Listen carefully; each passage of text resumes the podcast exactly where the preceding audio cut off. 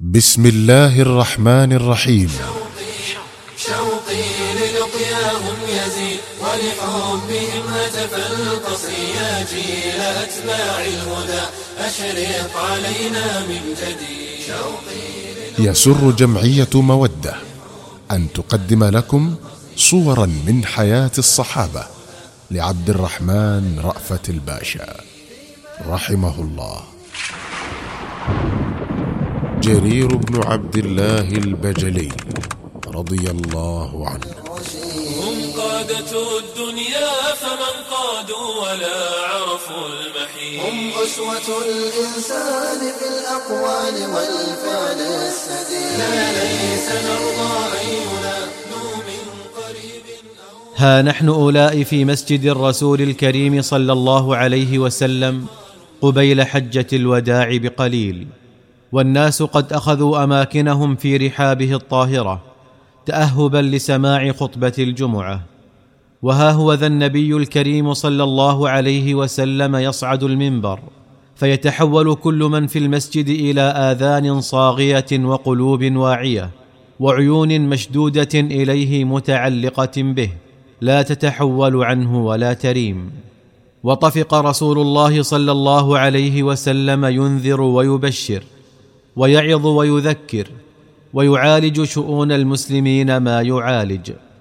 وفيما هم كذلك أقبل على المسجد وفد كبير من قبيلة بجيلة قادما من اليمن ليعلن إسلامه بين يدي الرسول صلى الله عليه وسلم ويبايعه على السمع والطاعة في المنشط والمكره. فأخذ رجال الوفد أماكنهم بين جموع المسلمين وكان على رأسهم جرير بن عبد الله البجلي سيد بجيلة وزعيمها المطاع. فإذا بالمسلمين الذين لا يصرفهم عن رسول الله صلى الله عليه وسلم شيء يتحولون بعيونهم إلى جرير بن عبد الله وجعلوا يطيلون إليه النظر ويحدون فيه البصر حتى خيل إليهم أنهم كانوا معه على موعد أو كأن ناعتا نعته لهم. فأرادوا أن يتثبتوا من شخصه ويتحققوا من نعته.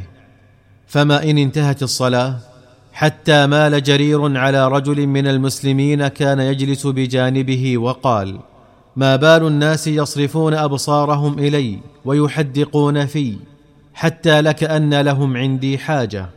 أهي مجرد صدفة أم أن في الأمر شيئا؟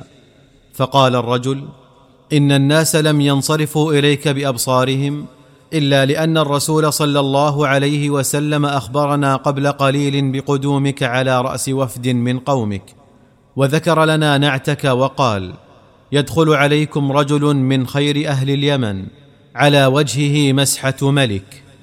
فانبسطت أسارير جرير بن عبد الله البجلي لما سمع وأشرق وجهه بالفرحة وطابت نفسه بما خلعه الرسول صلى الله عليه وسلم من نعت عليه. وما إن فرغ النبي صلى الله عليه وسلم من صلاته وتسبيحه ودعائه حتى مثل جرير بين يديه فقال له النبي عليه الصلاة والسلام ما جاء بك يا جرير؟ فقال جئت لأسلم على يديك أنا وقومي يا رسول الله ولنبايعك. فقال له النبي صلى الله عليه وسلم إنما أبايعك على أن تشهد أن لا إله إلا الله وأني رسول الله وتقيم الصلاة وتؤتي الزكاة وتصوم رمضان وتحج البيت وتنصح المسلم وتطيع الوالي ولو كان عبدا حبشيا. قال نعم يا رسول الله. وبسط يمينه إليه وبايعه. ومنذ ذلك اليوم توثقت عرى المودة بين النبي صلى الله عليه وسلم وصاحبه جرير بن عبد الله البجلي ونال من إكرام الرسول صلى الله عليه وسلم وإعزازه ما لم يحظ به إلا القليل النادر من أصحابه السابقين إلى الإسلام. فما حجبه الرسول صلى الله عليه وسلم يوما عنه حتى مات وما لقيه مرة إلا هش له وبش وتبسم في وجهه. ولقد دخل على النبي صلى الله عليه وسلم ذات مرة في بيته فرحب به ولما لم يجد شيئا يجلسه عليه تناول رداءه وطواه وطرحه له ليجلس عليه فأخذ جرير الرداء وضمه إلى صدره وطفق يقبله وهو يقول أكرمك الله يا رسول الله كما أكرمتني وأعزك الله كما أعززتني. فالتفت النبي صلى الله عليه وسلم إلى من معه وقال إن أتاكم كريم قوم فأكرموه. وما إن أسلم جرير بن عبد الله البجلي وانضم إلى كتائب الإيمان حتى أصبح موضع ثقة النبي صلى الله عليه وسلم وثقة خلفائه من بعده فأناطوا به جليل الأمور واعتمدوا عليه في عظيم المهمات. فقبيل وفاة النبي الكريم صلى الله عليه وسلم دعا إليه جريرا وقال هل أنت مريحي من ذي الخلصة يا جرير؟ قال نعم يا رسول الله. وذو الخلصة هذا الذي أراد الرسول الكريم صلى الله عليه وسلم أن يستريح منه قبل أن يفارق الحياة مجموعة من الأصنام في مدينة تبالة على مسيرة سبع ليال من مكة في الطريق إلى اليمن. طليت بالبياض ونقشت عليها نقوش كهيئة التيجان وكان يقوم على سدانة ذي الخلصة بنو أمامة وكانت تعظمها قبائل خثعم وبجيلة والأزد وتحج إليها وتطوف بها وتذبح عندها حتى إنهم كانوا يدعونها الكعبة اليمانية.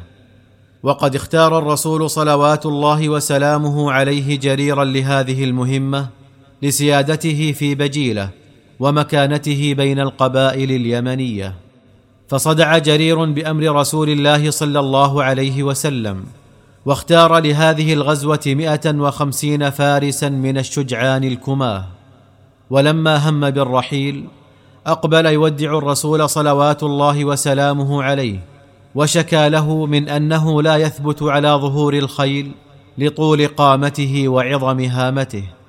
فضرب الرسول الكريم صلى الله عليه وسلم على صدره وقال اللهم ثبته واجعله هاديا مهديا.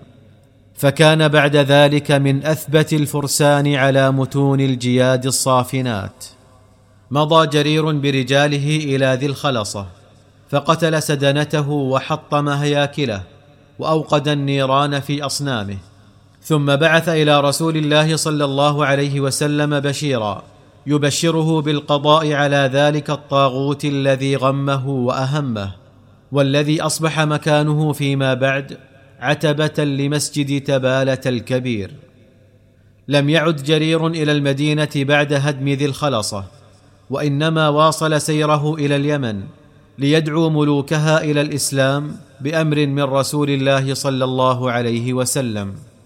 فوفد على ذي الكلاع الأصفر أعظم ملوك اليمن إذ ذاك وعرض عليه محاسن الإسلام وقرأ أمامه شيئا من القرآن وبشره وأنذره. فشرح الله صدر الملك للإيمان وما لبث أن شهد أن لا إله إلا الله وأن محمدا رسول الله. ولقد ابتهج ذو الكلاع بما أكرمه الله به من الإيمان بعد الشرك ابتهاجا عظيما. فأعتق يوم أسلم أربعة آلاف عبد ثم هاجر بقومه إلى المدينة فوجد رسول الله صلى الله عليه وسلم قد فارق الحياة فمضى مع قومه إلى حمص واتخذوها مقاما لهم ووطنا. ولما آلت الخلافة إلى الصديق رضي الله عنه وضع جرير بن عبد الله نفسه وسيفه وقومه في طاعته. فجرده أبو بكر للقضاء على فتنة الردة في بلاد اليمن. فقام جرير بالأمر خير قيام وطفق يقاتل المرتدين حتى كسر شوكتهم وأعادهم إلى حظيرة الإسلام. ولما صارت الخلافة إلى عمر رضي الله عنه كان له جرير نعم الجليس والمشير والقائد وكان عمر يأنس به أشد الأنس ويعجب لذكائه الحاد وبديهته المطاوعة في المواقف الحرجة. من ذلك أن عمر كان في مجلس مع جرير بن عبد الله ونفر من المسلمين ينتظرون الصلاة فخرجت من أحد القوم ريح فسكت الناس وسكنوا. كل يخشى أن يظن أنها منه وخاف عمر أن يحمل الخجل صاحب الريح على الدخول في الصلاة من غير وضوء. فقال عزمت على صاحب الريح أن يقوم فيتوضأ فجعل الناس ينظر بعضهم إلى بعض فبادر جرير بن عبد الله وقال مرنا يا أمير المؤمنين أن نتوضأ جميعا.